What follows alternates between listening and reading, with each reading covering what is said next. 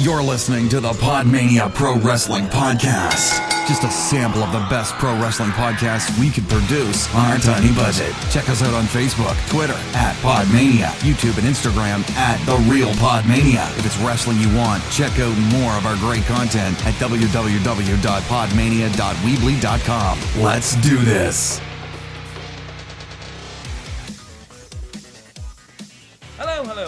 And welcome to another episode of the Podmania podcast. I'm your host, Rob Goodwin, and I'm joined by Garth. How are you, my friend?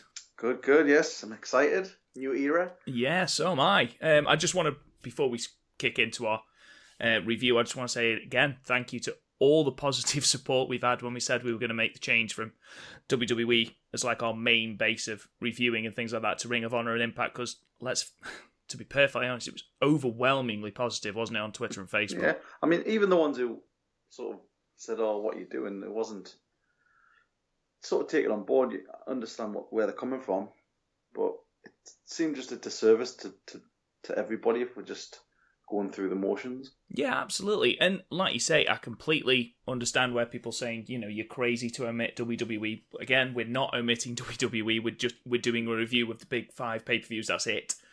Um, and we're carrying on with NXT. But like you say, it would have been a complete disservice to the people that listen to the podcast, of which there are lots and lots and growing all the time. So thank you for that. Um, you know, it would be a disservice to them if we just went, well, this pay per view was a bit gash Yeah. this happened, this happened, this happened. And, you know, if we're not enjoying it, how are we going to be providing a service to you guys? so I mean, it's like the Rolling Stones always said: if you can't turn yourself on, you can't turn anyone else on. Oh, I love the fact that we are one minute into the podcast and we are already quoting the Rolling Stones. That makes me so happy. However, of course, we're not here to talk about the Rolling Stones, more's the pity. We are here to talk about the first impact review of our, in inverted commas, new era.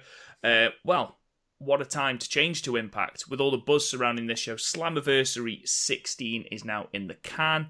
Um, and, well, if you haven't already seen the buzz on Twitter, on Facebook, from or the entire wrestling community by the looks of it, this show was really, really good. Really good. And um, I said not so long ago, it's nice to see that there is a bit of buzz around Impact. Um, you know, because obviously they went through a slump. And I said when we did Slammiversary 2006, um, and I said we're harkening back to a time when Impact was decent. And someone said, you know, you need to watch the current product because the current product is improving all the time. And they are absolutely right. You know, the current product is decent. You've got wrestlers like Pentagon and Phoenix from other promotions, like Taiji Ishimori, who was in this show. You know, decent wrestlers. Then you've got people like Johnny Impact. You've got people like Austin Aries, Moose, holding this company together, and they are starting to bring through some actual stars. And it's it's really really good to see. Um, and the entire pay per view was really well produced. The video packages were all fantastic, and we were talking about this before we came on air. Every single one got you hyped for the match Yeah. that was coming And up. it and it really sort of helped going in, not really having watched Impact for a while. It totally gave the sort of the the lowdown on the stories. Yeah, absolutely. It, you know, it's pretty obvious that me and Garth are coming in fair, relatively blind to Impact, but with the lowdowns they were doing, with the backstage interviews that they did, and with the fantastically produced video packages, you know, it just seemed like it was, you know, it was second nature to us. We were coming into it and, oh, right, this has happened. Oh, okay, that's quite easy to follow. Um, you know, even the one at the start, which was quite apocalyptic, to be perfectly honest, narrated by Barry Scott, which made me laugh because it just made me think of, you know, the bang and the dirt is gone advert. But yeah, really, really good. We started though with a fatal four way. Um, and this just seemed to be an exhibition match, which, to be honest, was a fantastic way to open this pay per view. And it was between Petey Williams, Johnny Impact, Rey Fenix, and Taiji Ishimori Bone Soldier. There was two things to note before this match. The first is Petey Williams was not an original contender in this match. It was supposed to be Rich Swann, but unfortunately he seemed to have got a concussion at MCW. And secondly, the inclusion of the Bone Soldier, which hopefully could be the starting of Impact building bridges between Yeah. themselves and New Japan after But their atrocious use of New Japan talent back in the day. That's obviously Don Callis.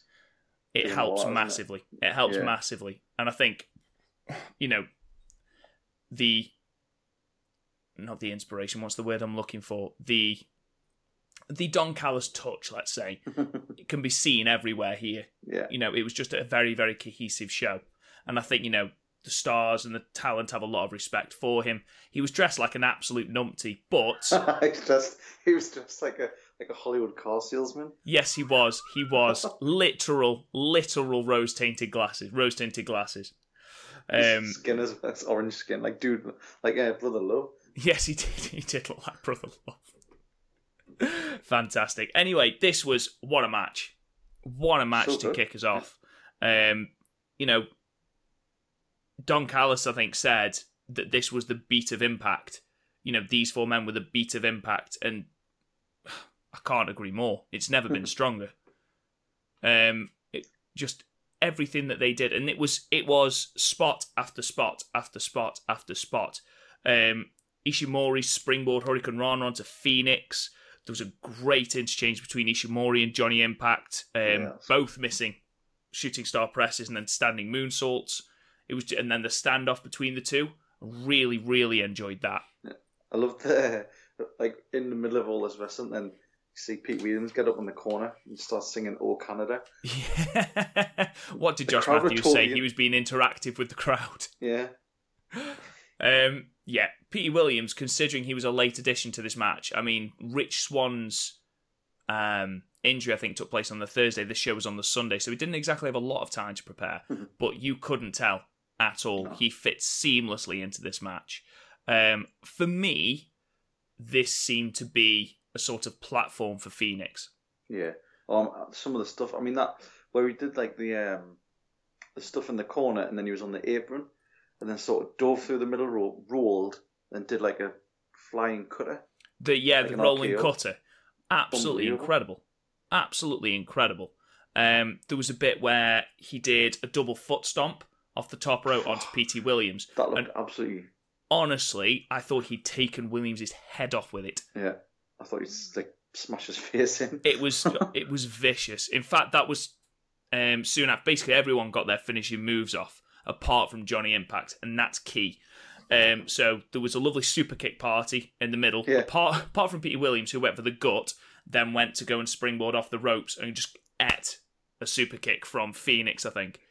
um, but yeah, we started with Ishimori, who had, I think, it was Phoenix in was sort like of a- tombstone position Yeah, and then sort of flipped him for a lung blower.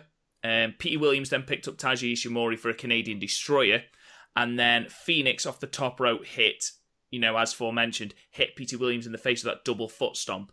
Jesus Christ, that looked like it absolutely wrecked. yeah, Um, we shouldn't forget as well that spot on the outside where everyone was diving over the top rope. yeah. Just Then you had a like that insane dive in Phoenix where he just sort of torpedoed. He's he is a very very special talent, very very special. Um, and speaking of Phoenix, there's one moment where he has uh, Peter Williams on the top rope. Phoenix has him in a sort of muscle buster, and as he's turning round for the muscle buster, eats a super kick from Johnny Impact. Johnny Impact, Starship Pain doesn't quite get all of it. Um, sort of gets like his sort of underarm onto Phoenix, but covers, gets the pinfall, and I think that was probably the right result Oh because yeah, definitely. Yeah, Impact, they've said, has you know just come back to Impact Wrestling, and you want that sort of talent. I mean, Phoenix, his main promotion will be Lucha Underground, Mhm. but you want to sort of tempt talent, you know, talent like Johnny Impact, who was absolutely fantastic. Loved him when he was John Morrison in WWE, and I still love him now. You know, you want to tempt talent like that to your company. And if you can put on matches like this with the talent that you're tempting to your company, then surely good things are ahead. yeah, definitely. Um, go on, what were you going to say?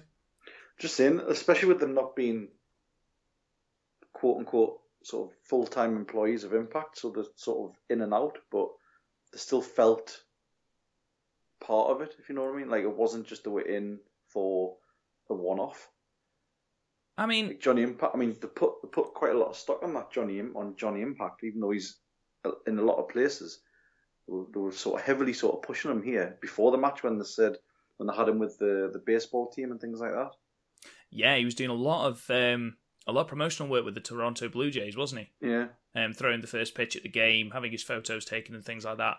But then again, look who the champion is. And Austin Aries notoriously is the belt collector. He goes round promotions, and if your champion's doing that, I mean, we could do an entire podcast on the way that Impact handle their contracts. Yeah. But that's um, that's the refreshing thing about it is, and I noticed all the way through the pay per view is, they they were quite happy to to mention other promotions. They quite happily mentioned WWE. They did Um, it. Um, I can't remember who they did it for, um, but they talked about how they'd fought in all sorts of promotions and literally listed them off. You know, the not, WWE. Was it not Aries?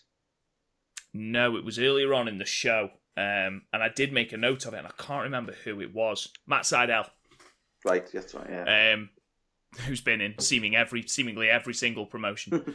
um, but yeah, absolutely, that was sort of just the greatest kickoff you could possibly have, and genuinely, I felt sorry for the match that had to follow it. yeah. But here we had a sort of grudge match between Tessa Blanchard and Allie. And in my opinion, you have got to build the knockouts division around Tessa Blanchard. Definitely. She, She is, is- incredible. She's the the Charlotte Flair of this whole division easily. Yeah, absolutely. If you two have a dream match between Impact and WWE, one of them got, has got to be Charlotte versus Tessa Blanchard. She's She's just- fantastic. She's just got that look that she looks like a like a sort of a sports star. She's built differently, Yeah. uh, um, but she still looks like amazing. yeah, if you look at the build of Allie and Madison Rayne later on in the show, Tessa Blanchard is built differently. She pushes herself to be sort of a stronger woman. Yeah, You know, she wants to be the dominant woman. Um, but I just think that, you know, you build your women's division around her, yeah, it's money. It really, really is. Mhm. And, you know, this was a this was a good match. You know, it was nothing on the fatal four way, but then Yeah. again, any match was going to seem less compared to that. But it was a good match. You know, they started off staring off at each other. The entire premise of this was that Tessa Blanchard was sort of an arrogant person who came into the knockouts division, thought she immediately owned it, got beaten by Madison Rayne, and Madison Rayne, you know, was beat her by fluke effectively. yeah, Tessa Blanchard then went and beat her up, and you know, Super Allie came and defended her for some bizarre reason. Um, so this match happened, and yeah, it was okay. Tessa obviously had the early advantage. There was a bit where they were facing off, and they were sort of um, chatting shit to each other, and Tessa Blanchard hit Allie with a forearm. Allie retaliated with a punch, and I can't tell if Tessa Blanchard just completely no sold it, or if Allie just completely missed with the punch. And I can't tell which one it was because Tessa Blanchard just stood there. Yeah. And if it- so what the fuck was that? It was the most fantastic no sell I've ever seen. Um, there was obviously constant reference to the new Allie. You know Yeah. what she'd been through. Obviously, Su Yung had gotten rid of um, what was her name, Rosemary, um, and then she'd beaten Allie for the Knockouts Championship and had buried her and put her in a coffin and all sorts. But they were sort of saying, "Oh, the old Allie wouldn't have done this. This is the new Yeah. Allie." And you know, this corner like that corner suplex where it was like right into the buckle. yeah, she was willing to go that extra yard to win the match. Um, though it did make me laugh. She did um, on the apron. She ran to the post and sort of jumped off the top turnbuckle into sort of a cross, like going round into a crossbody onto uh, Tessa Blanchard on the outside. And Don Callis, who was fantastic throughout the show, I loved Don Callis throughout the show. Just went, that's not the prettiest thing you're going to see. Yeah, And it was like, fair enough. Yeah. Um, but yeah, there was an Alley Valley driver on the outside, which looked painful. And then, oh my god, this Hurricane Rana from the top rope. that was brilliant. Um, Allie is on the top rope. Um, Tessa Blanchard gets up with her, goes for the Hurricane Rana, and I can't tell if it was botched or was just incredibly strong style because Oh. the way Allie landed was straight on the top of her head, and the way Tessa quite- Blanchard landed was right on her front. And it was sort of really slow. It Yeah, wasn't it like a sort of whip. It was quite slow. Yeah. I like that though because it looked sort of quite like aggressive. Yeah, exactly. It did look aggressive. I just couldn't tell if it was botched because the way it landed, I was like, "Fucking hell!" That looked like it wrecked. And that is not the last time I'll be thinking that around this show. No, no. Um, well, I will say this about Allie: she's got a fantastic code breaker. I was just going to mention that. Yeah, It's a pretty decent code breaker, and she's got a pretty good super kick as well. In fact, I it's like- called the world's best super kick. I was going to say the best super kick ever. I love that. It's like um, Christopher Daniels with the best moonsault ever. Yeah, Um, but yeah, Tessa rolls out after a code breaker and then kicks out of um, a world's best super kick after two. Um, this this was the one issue I had with the match. Um, the end to me, or the ending sequence, seemed very, very untidy, and it just seemed a bit too complicated. Basically, Allie gets Tessa Blanchard up for another Ali Valley driver, and somehow Tessa Blanchard wriggles out of it, gets her in a hammerlock DDT, and hits her with the DDT. But it was just it was that transition from being up on the shoulders for the Ali Valley driver, and then getting into the hammerlock position. It just it just seemed very untidy. it looked. It was quite rushed as well. Like the way she sort of, she was so quick to get up after the, the finishes from Allie. Yeah, That was that was what I that was the first thing I thought. I thought she's getting up. She's not really selling the, the finishes. no, no. It it seemed like a bit of a rushed finish. You're right. It just I don't know. It something just didn't Let's- work anyway. Unless they've been told like time to finish it before time or something. Yeah, I have no doubt that that's probably the finishing sequence. But I don't know. It just seemed either that there was a bit missing, or I don't know. It just seemed very rushed. Anyway, Tessa Blanchard hit the hammerlock DDT for the win. I like that. Fin- I like that finisher. I like. I like any time the, somebody uses a DDT as a finisher. Just harken back to Jake the Snake. It just should be. Yeah, it's, you're driving somebody's head into the canvas. Yeah. Um. It was, you know, it- it was a decent end to the match. It's just a shame about that finishing sequence. It's a sh- shame that the crowd didn't really seem that into this one either. I suppose probably sort of shot the load a little bit early. That's true. When you open with a match that includes those four men, it's very difficult to stay that amped for the rest. But to be fair, the Toronto crowd were really good throughout this match, uh, throughout yeah. the pay per view. Sorry. Um, one thing I could not get used to was how close the ramp was to the to the ring. I know. It- Like literally, the um, ring led the ramp led directly into the ring. It was so It was weird. like it was like the old WCW um, pay per view. Some of those yeah, where they used to do that. it was a small room. It didn't look massive. It looked fantastic, and the way they'd done it up was really good. Really close quarters, wasn't it? And it Yeah. was it was quite sort of I wouldn't say old school, but sort of yeah, like ECW style with the sort of metal guardrails and the fact that the the, announcers were right next to the ring. I think that worked for a lot of the matches as well because it Yeah. added to it, Mhm. uh, especially this next match and obviously the semi-main event. This, you know, that sort of that ECW feel certainly Yeah, helped. definitely, Definitely. Um, speaking of ECW, fantastic segue. Uh, we're onto the House of Hardcore match between Eddie Edwards and Tommy Dreamer.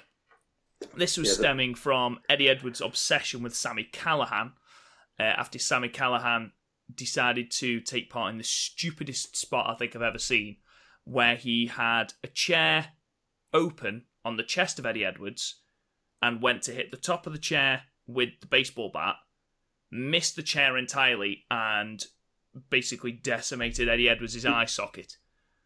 But It sort of like de- deflected off the shed and, and hit them in the face. But what I don't understand is, fair enough, accidents happen. Obviously, they've worked it into a storyline, so excellent, well done. But that spot wouldn't have hurt that much. Anyway, if it'd been yeah the Yeah. original. if Yeah. he'd just left the chair flat, maybe that would have hurt more. Anyway, that's by the by. This was months ago. Um, that sort of obsession of Eddie Edwards with Sami Callihan has driven him to, you know, basically being a person that he doesn't want to be. Um, Tommy Dreamer has tried to help him, and for that, in return for that help, Eddie Edwards thinks that Tommy Dreamer is sleeping with his wife, which is an absolutely the right assumption to have. You know, friend is helping, friend must be sleeping with wife.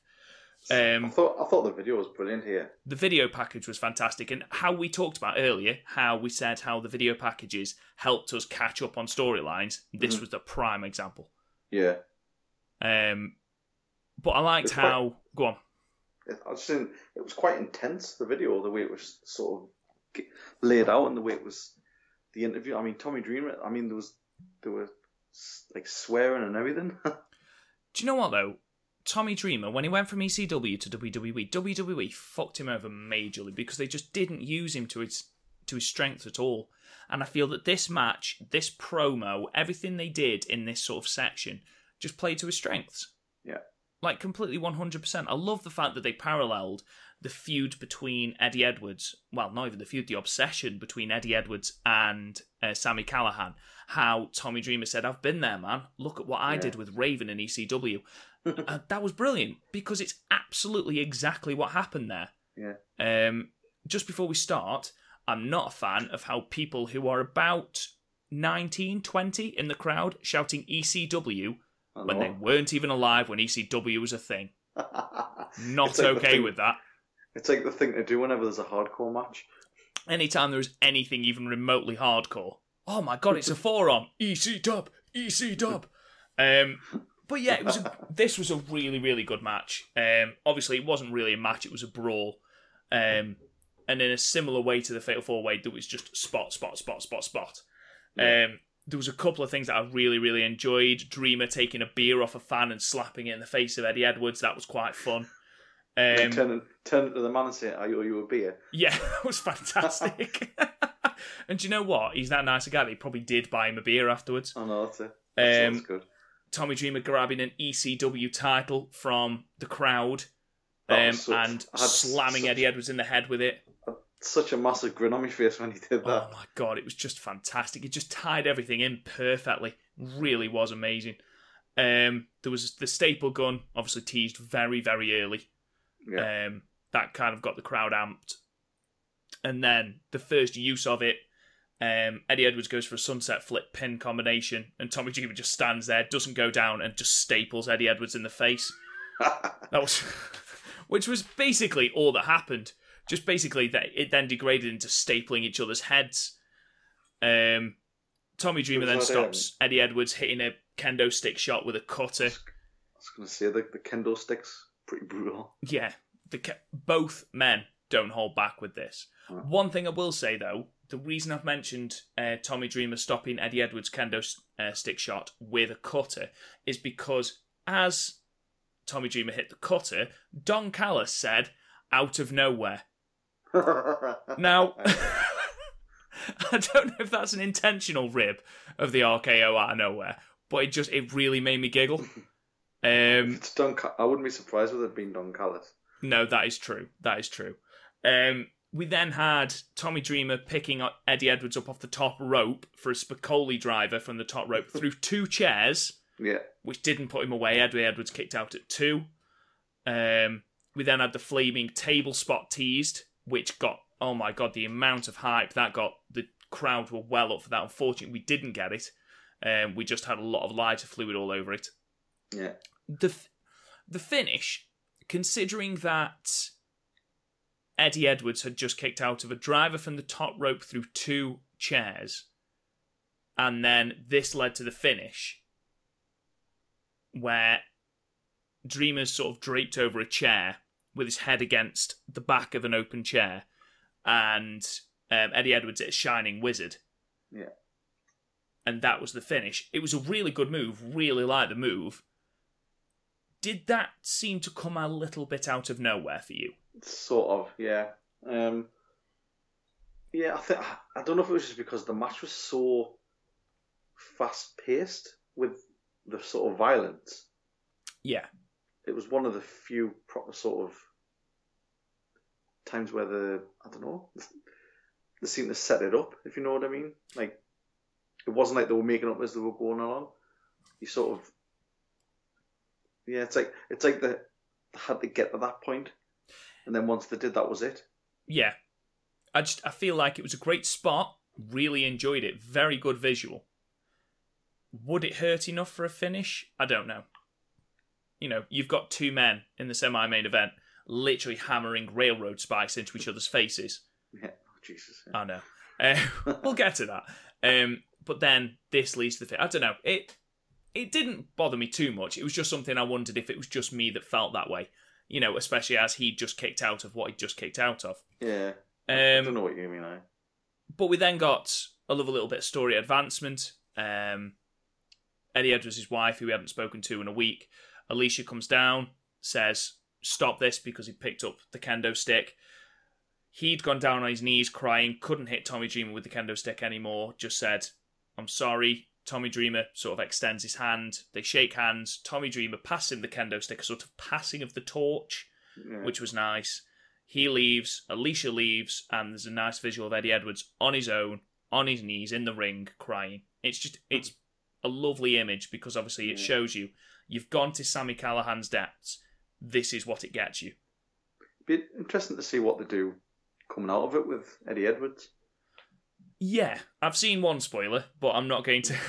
I'm not going to. Uh, I'm not going to spoil it for you.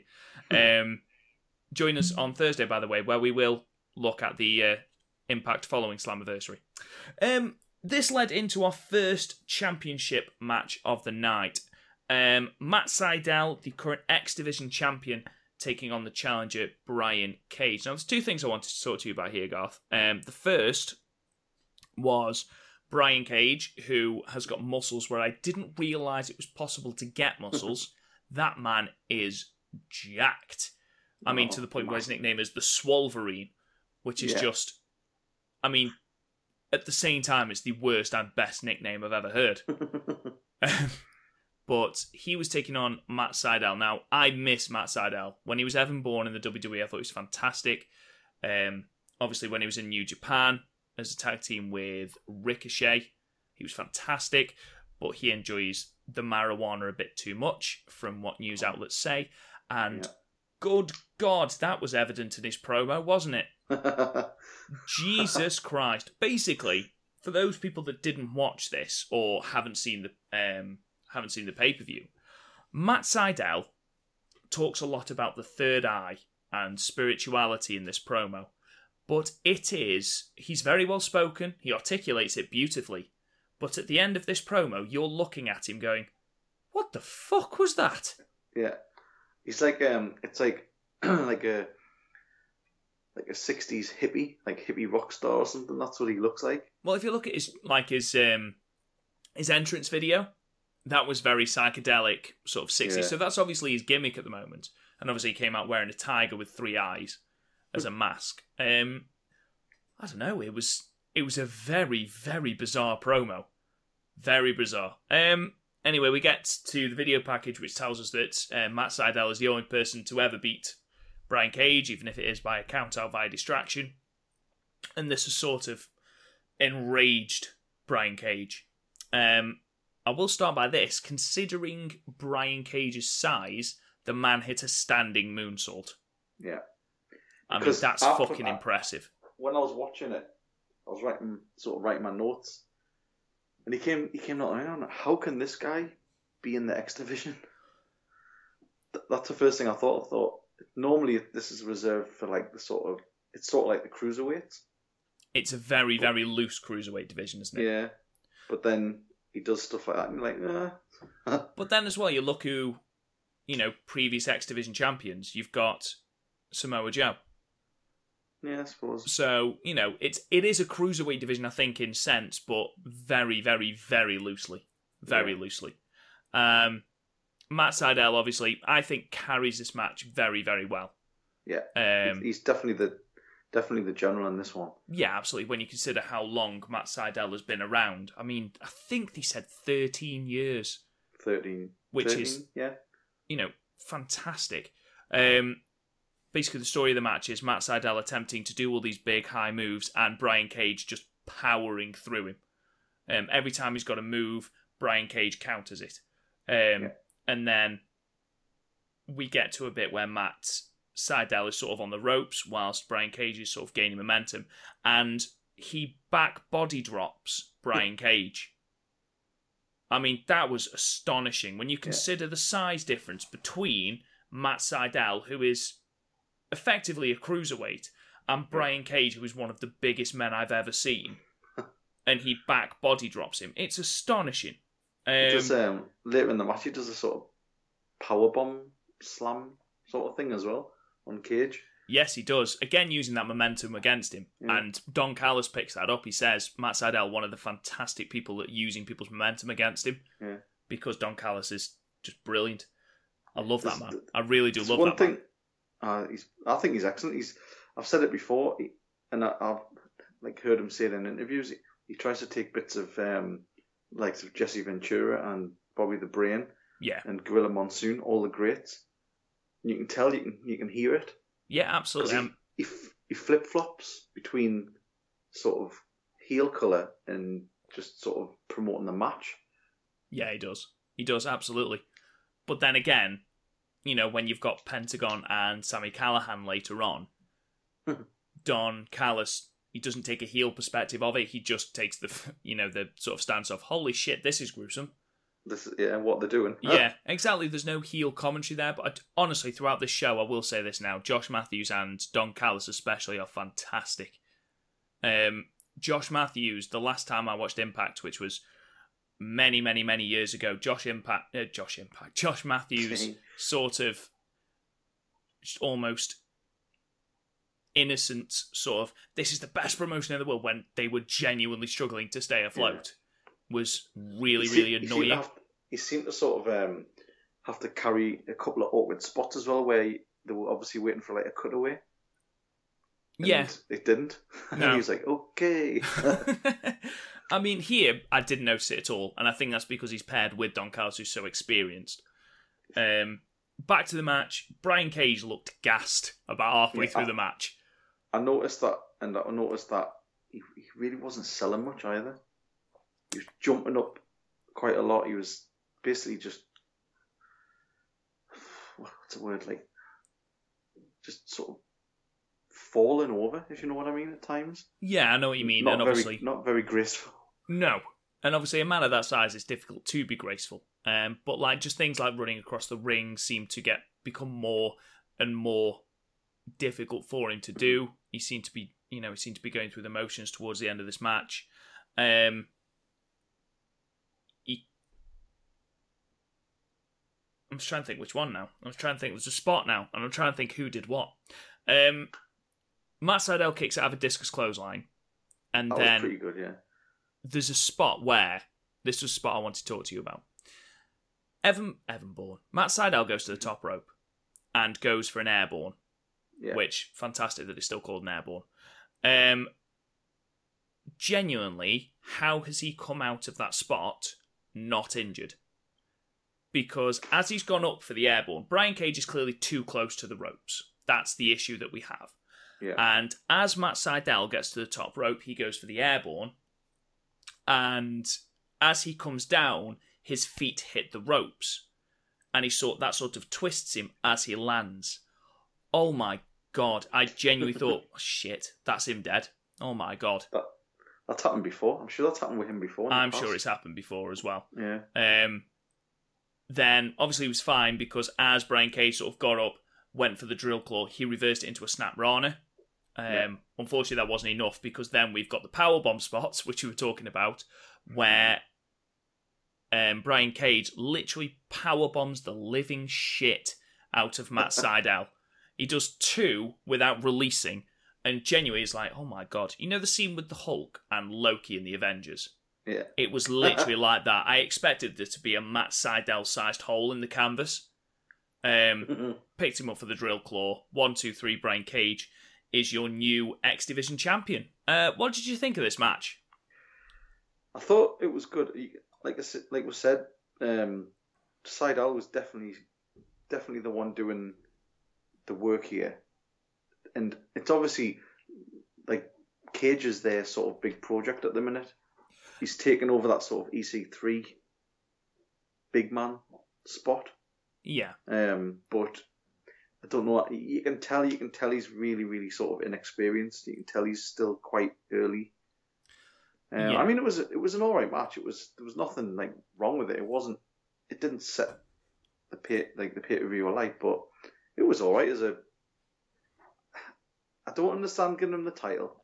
That that seems odd because he doesn't really seem to have any real charisma.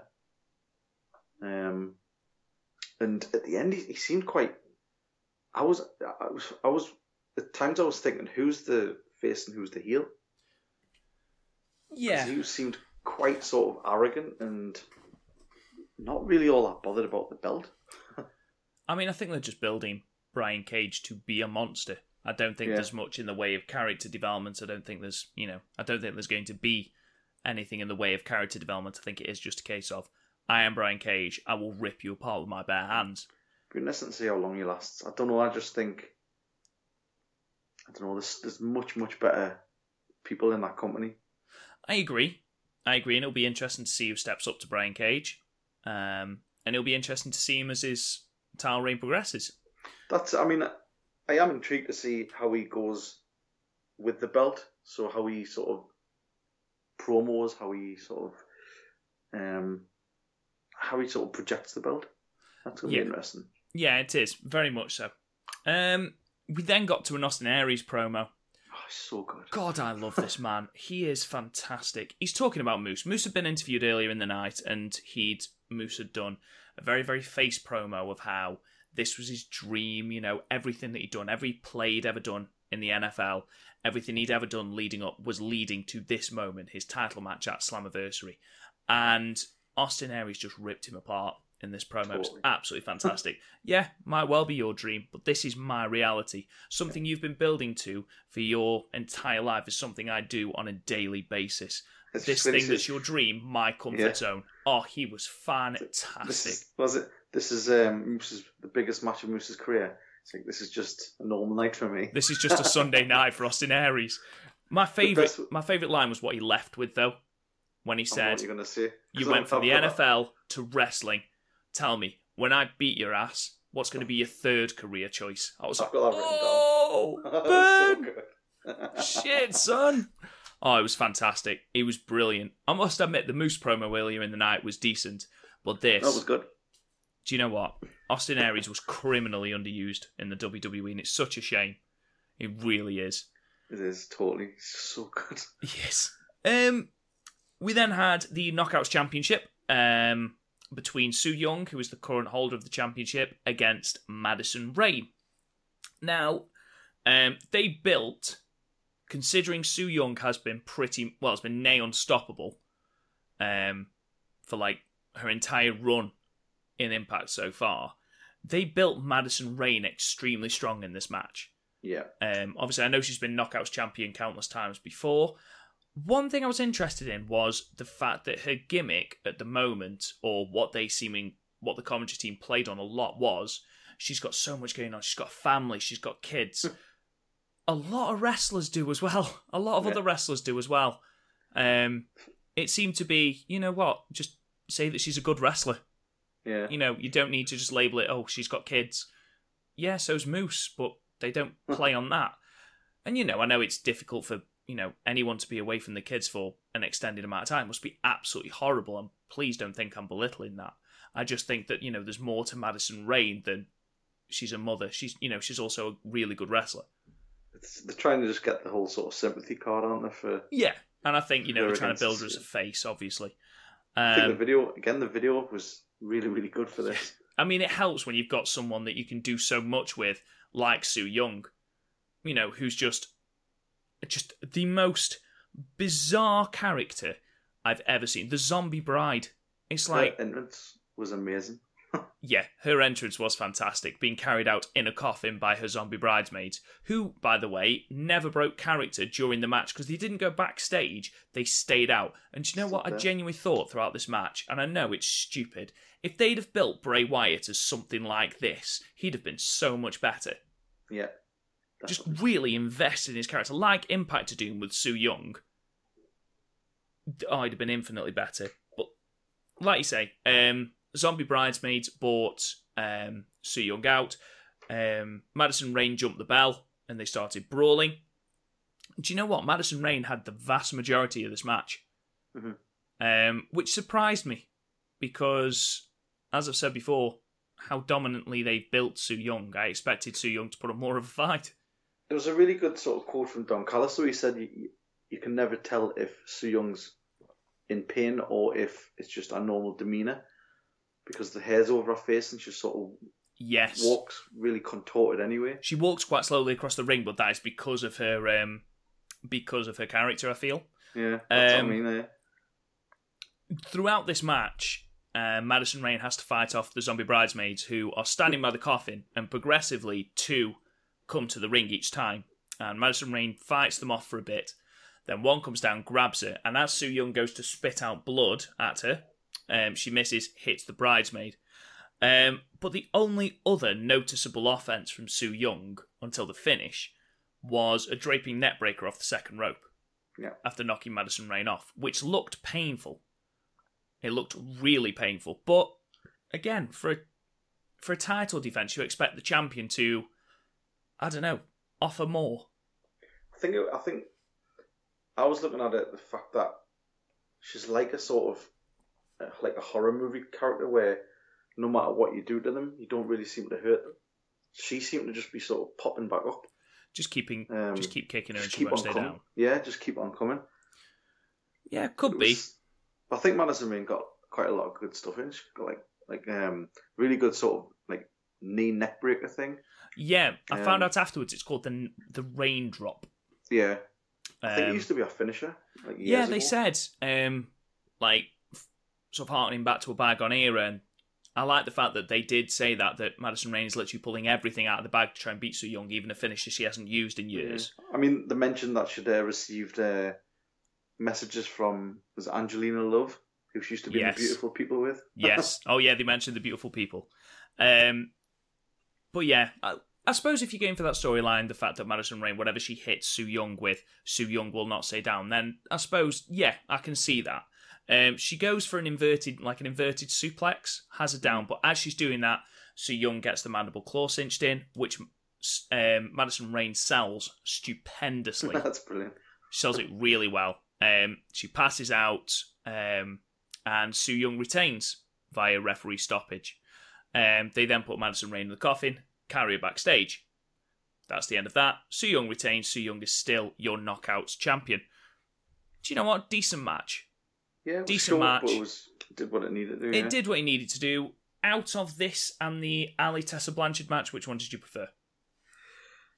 Um, character wise, this one because I just think that you Su Yung character is brilliant, but in ring stuff, probably the Tessa Blanchard one. I'm exactly the same. I'm exactly the so same. I think Tessa Blanchard versus Su Yung should be good. It should be, yeah. it certainly should. And for me, it was just what I've said before. It was the fact that Su Yung, as a champion, should have offered more offense. And I know Yeah. that, you know, you've got the storyline of, you know, no matter what you do, you can't keep it down. I still feel like she needed to offer more. Um, this led to the third to last match, um, the Tag Team Championship 5 1 5 0 hardcore match between two factions in the LAX Civil War. Now, me and you have joked that every time we watch Impact, LAX are the tag team champions, and this was no exception.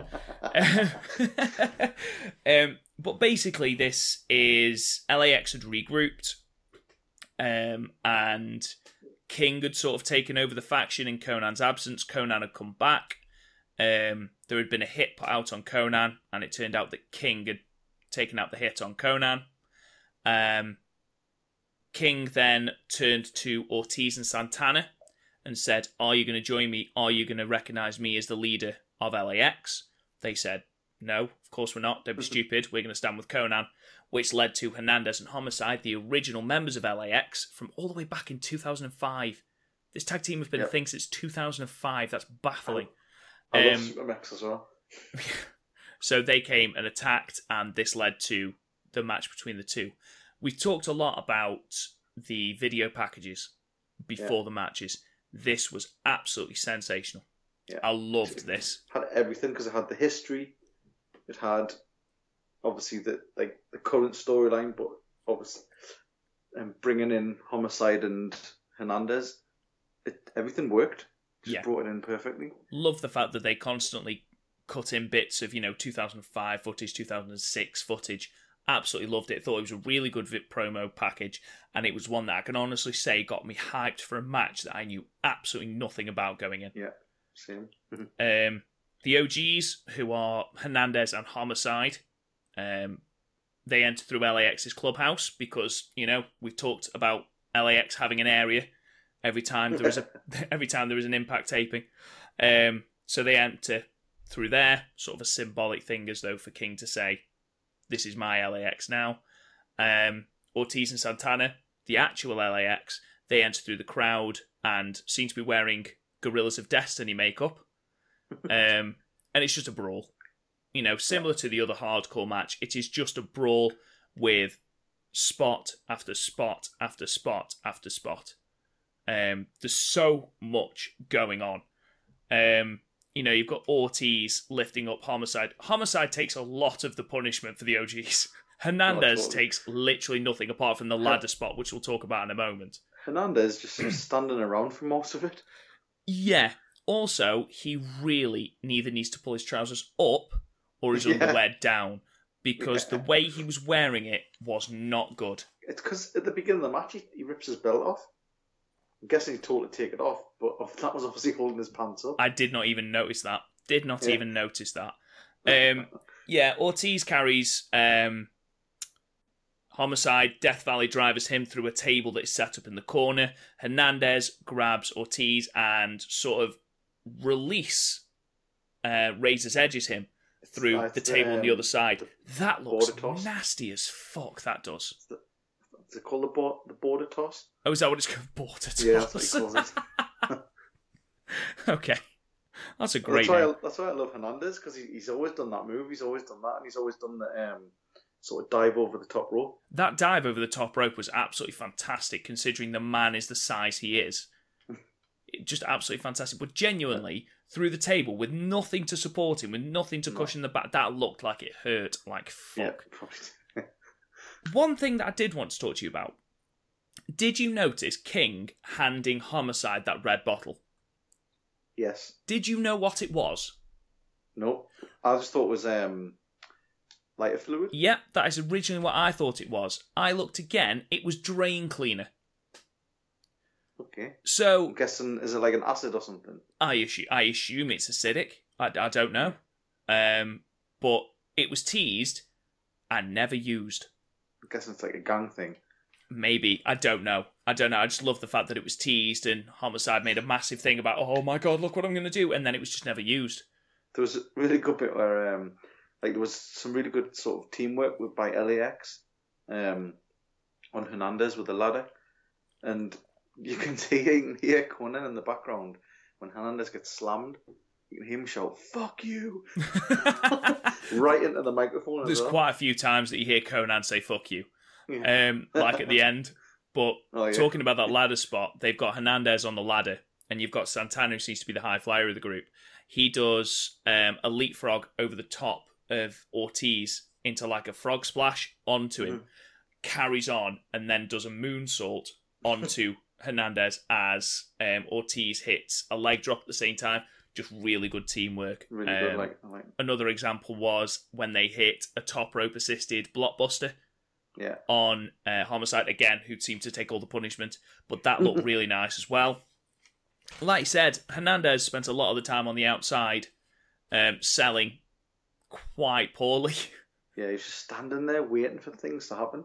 Um, but Homicide did get offense in as well. He didn't just take ridiculous spots. He hit. Um, it was almost like a suicide dive, but he somersaulted through the ropes onto Ortiz through another table. That was just Yeah. brilliant. That was really good. Um, originally, I thought he was going for a blockbuster. I thought he, I thought he'd literally hurt himself there as well. Yeah, it looked it looked very very painful. Uh, we talked about Hernandez jumping over the top rope, which got everyone hyped because of obviously his size. Um, Konnan, who I thought had been relatively muted and understated, like King, I thought they'd have got into the match a bit more. Anyway, Konnan gets up onto the top rope, distracts um, Homicide. Homicide spits in his face. Konnan utters one of his many expletives, throws a bag to Santana, who empties a load of thumbtacks. Um, Throws a handful into his face. throws a handful into Homicide's face, which is brilliant. Um, then body slams him onto the thumbtacks. Frog splashes him onto the thumbtacks. One, two, three. LAX are still your champions. where the hell was Hernandez when this was happening? Because I don't remember Hernandez taking a big move beforehand. I have no idea. He's just, just stood on the outside. Just selling. he got, he got hit selling. with a he got hit with a bin. Like just busted open. the amount of times people got hit with bins and bin lids in this match was just ridiculous. there was a lovely bit at the start where um, Ortiz, Santana, and Homicide, every time they got hit with a bin lid, would be like, "Oh my god, that really hurt!" And every time someone hit Hernandez, Hernandez would just stand there, then hit them Yeah. with an entire bin. It was just really funny. um, the OGs, obviously having lost, then beat down LAX afterwards, including Konnan. After Konnan had shouted another "fuck you," um, and had spray painted the word, the letters OG on the tag titles. Luckily, Don Callis told us what it said on the tag on the tag team belts because you couldn't see the fact that they'd spray painted OG onto them because it was Oh. really, really poor. I was watching it. I was thinking they're having to go over that because I haven't done it properly. Exactly, you could see King going, for fuck's sake, come on. Hulk Hogan made this look easy when he spray painted Yeah. NWO on it. yeah, just very, very, very bizarre, but a really good match. Um, a match that I wasn't really looking forward to before coming in. Um, but you know, the video package really helped. The spots looked savage. Again, the sort of ending came a bit out of nowhere, but altogether, really good match. Really enjoyed it. Um, we then moved on to the semi-main event, which was my match of the night. I absolutely loved this match. Um, Pentagon Jr. taking on Sami Callihan in a hair versus match. A hair versus match? A hair versus mask match. Um, good grief, this was stiff. Um, Sami Callihan came out wearing a um, sort of a sort of body armor, uh, similar to what Roman Reigns wears. Um, which the crowd start chanting "pussy" at him, which is quite funny. Um, oh no, coward! Sorry, not pussy. Um, so they have a standoff, Pentagon and Sami Callihan, and Sami Callihan gets a slap, obviously on the body armor. Everyone starts chanting "coward." So he opens up the body armor and goes, "Go on then, Pentagon, give me all you've got." And Pentagon shushes the crowd, hits him with this slap, and it takes all of the air out of Sami Callihan. And he's honestly the sound. It was like someone had slapped someone with a belt. It was It's so ridiculous. and Sami sort of- Callihan sold it fantastically. Because he sort of rolls out the ring. He's desperately trying to get the vest back up. yeah, for the next like five minutes of the match as well. um, Callihan then hits um, Pentagon with a chair to turn the tides before producing railroad spikes. you know, in a hardcore match on WWE 2K18, and you go under the ring and you're lucky you've got, oh, right, I've got my kendo sticks, I've got chairs, I've got ladders, I've got bins. Never are railroad spikes an option. Why would anyone have them? In the hardcore matches, nobody used them in the hardcore matches. I didn't. I didn't even realize this was a sort of no DQ or anything. No, I didn't. At one point, Don Callis had to um, sort of elaborate and say the referee has said that he's going to be very lenient in this match because You most of the match took place on the outside as well. Yeah. So there was obviously There no was a- I mean- countouts. Just after this as well, I think there's a really good spot where Sami Callihan's like ripped the mask, and he sort of draws the blood. But Mm. I think I think it was sort of strategic because you could you could see his face through the mask. Yeah, So I think they drew the blood so it covers it, yeah, possibly, possibly. and then he and then he ties his mask to the to the rope. Yeah, and just attacks him, which is ace. Yeah. Um, before that, they're on the outside and they start slapping each other in the face. Oh Jesus! and Pentagon honestly catches um, Sami Callihan. It's the most fleeting shot, but it's like a firecracker. honestly, as a he just he just stood up afterwards as well. I was like, my jaw Yeah. would come off if anyone hit me like that. Jesus Christ. Um, there was a lovely there was a lovely moment where uh, Pentagon has got Sami Callihan between his legs, which sounds weirder than I meant it to, um, and is trying to drive a spike into Sami Callihan's head with a baseball bat, and reminiscent of when Sami Callihan missed the chair and hit Eddie Edwards in the eye, Pentagon missed the spike and hit uh, Sami Callihan in the eye with the baseball bat, which I thought was nice. Um, he then manages to get him in the head with the spike. At this point, both of them are absolutely pissing blood. It's a, it's that sound when he hits the, the nail with the bat. Yeah, It was when he was hitting the nails together that you were like, oh shit, Yeah. they're they're actual nails. There was a lovely moment where um, someone started chanting "suck a dick" at Sami Callihan, and Sami Callihan just started licking the uh, the railroad Yeah. spikes in a very seductive way. it was like, I'm not okay with that, Sami Callihan. Weirdly, um, they then Pentagon tosses Sami Callihan a railroad spike. And they start 1940s dueling, Yeah. like fencing just- with the spikes. he does a sort of a he does a sort of rock like bring it It was with the I loved it. I love that. And then they followed it up by setting two chairs opposite each other and just slapping the shit out of each other, proper New Japan style. Oh, it was amazing. Um, at this point, then um, they get up and they both go to attack each other with chairs. I say both of them. Pentagon really struggles to get his chair to fold down. yeah And in the end, Sami Callihan, having waited for like two seconds, just kind of goes, I'm going to have Okay. to hit you yeah because otherwise it just looks like I'm waiting for you. Which I just thought was really funny because you can still almost see Pentagon just go, "Come on, fucking hit me while I'm doing this," because I Yeah. can't get it down. um, the Crist brothers then intervene with the worst intervention ever. Basically, Oh, both of them in the in the lead up have had their arms broken by Pentagon, and they come to intervene, and Pentagon instantly knocks them both off the corner with the t- with a chair, and that's it. It was like, what a pointless introduction. no What a pointless Was it- interference. was it just to get like the powder to him wasn't I it think it was just to give time for the salt, which wasn't really mentioned, uh, into the ring. So um, Sami Callihan picks up salt, throws it in. I mean, we- to assume it's salt, they just said white powder, but I assume it's not Yeah. cocaine. Um, because that was a lot of cocaine if it was. Picks Yeah. up salt, launches it into Pentagon's eyes. Pentagon, in a state of sort of blind fury, knocks out the ref, then breaks his arm, which was brilliant. Then regains his vision, realizes, starts apologizing to the ref. Sami Callihan goes for him, misses. Pentagon picks him up into a Pentagon driver. Obviously, the ref can't count because he's got a broken arm. So Sami Callihan then hits a pile driver onto two chairs, which would have won the match. Obviously, the referee has a broken arm, so still can't count. So a new referee who was all of five years old.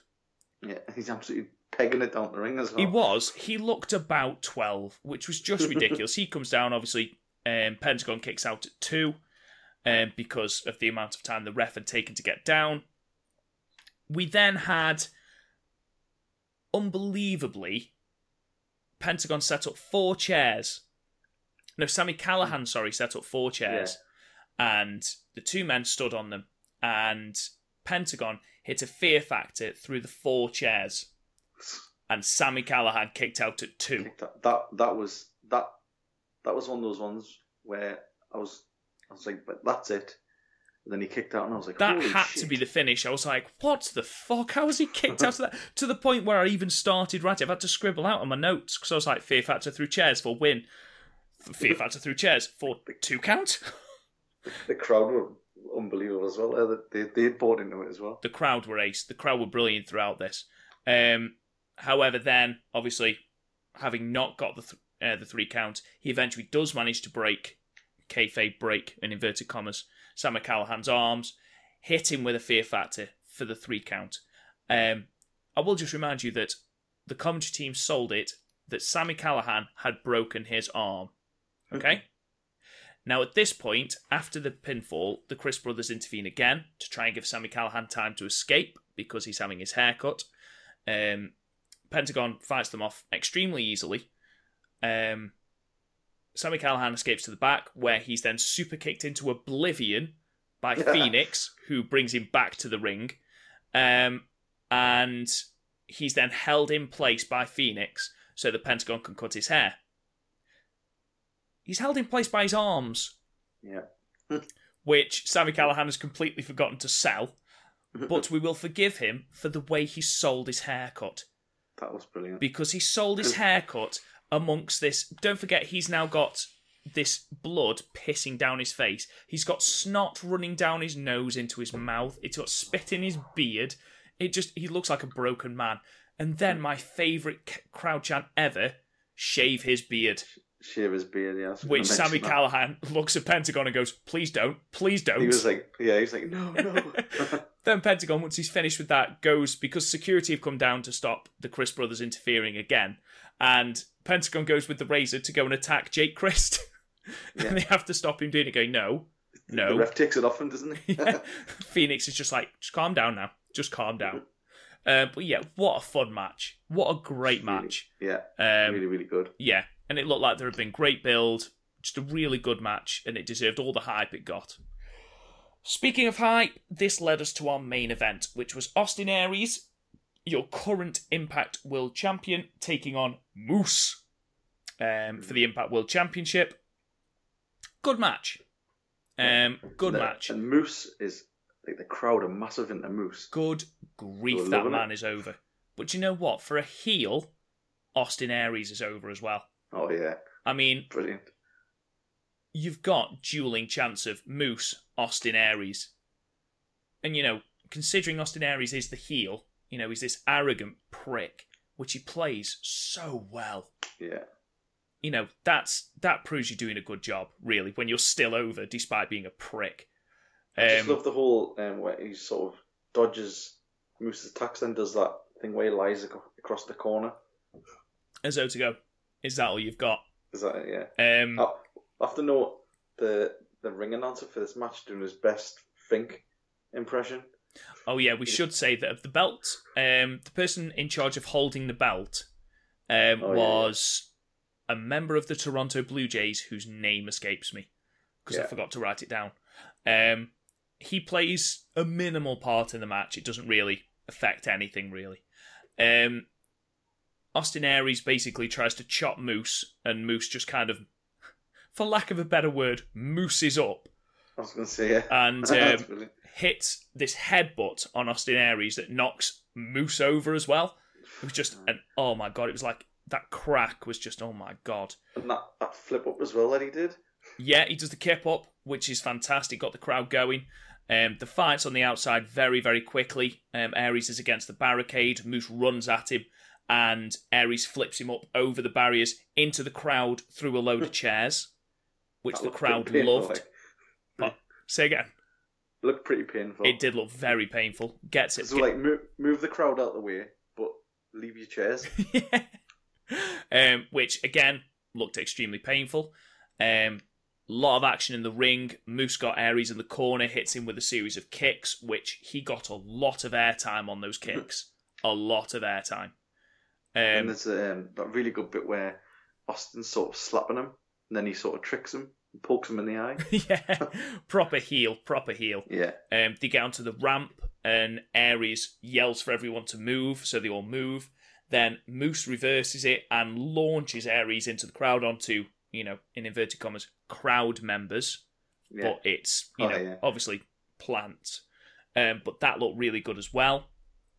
Uh, Moose manages to hit Aries with a brainbuster, his own brainbuster, and a spear. And Aries just gets his hand to the ropes. There's Um, that um that elbow as well. oh, the discus Moose forearm.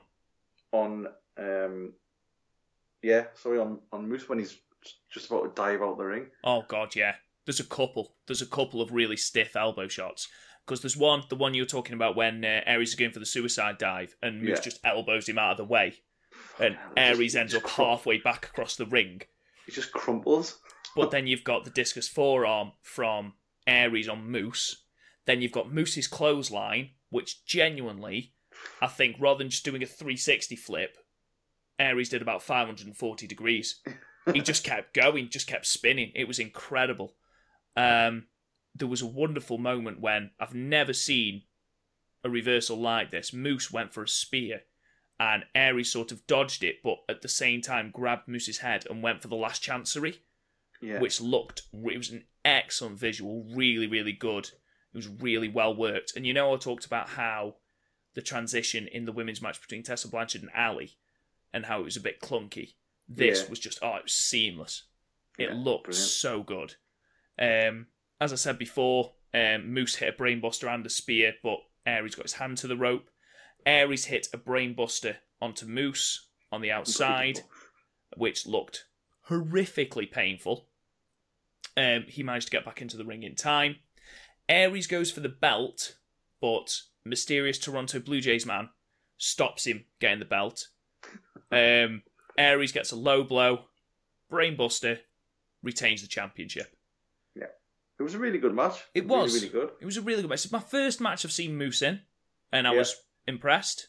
Um, Austin Aries is always fantastic, and I've written in my notes just criminally, criminally underused by the WWE. Yeah. That man, he's a man you can build a company around.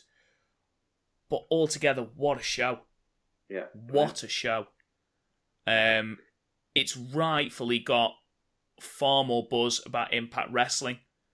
And do you know what? I hope that they do get more numbers on the TV show. It'd be interesting to see the um, the amount of people that watched the Impact After Slammiversary Yeah, com- compared to the sort of the go home, just to see how this pay per view has sort of driven numbers up. Um, but yeah, it's got me very excited for Bound for Glory, which we had um, an advert for coming in October from New York. yeah. Looking forward to that. Yeah. But yeah, what a I mean, show! it's straight away, it's like just the fallout from the pay per view is exciting. There's a lot of storylines going forward. Where does Moose go? What does Sami Callihan do? Who is Pentagon going to take on next? You know, what is Who's Eddie gonna- Edwards going to do next? Yeah, who's going to be challenging Aries? Who's going to be challenging Su Yung? Who's going to be challenging Brian Cage? Yeah, What's Brian Cage's, you know, what's his reign's going to, what is his reign going to be like? Genuinely, I'm excited to watch the episode and review it for you on Thursday. Yeah. But yeah, what a fantastic show! I'm out of breath.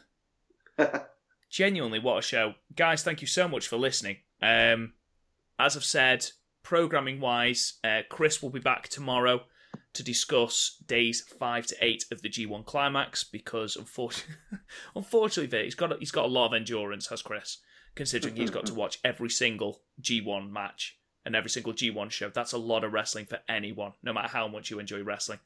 Um, join me, me and garth on thursday where we will be reviewing the Impact After Slammiversary and Ring of Honor's TV taping on Tuesday.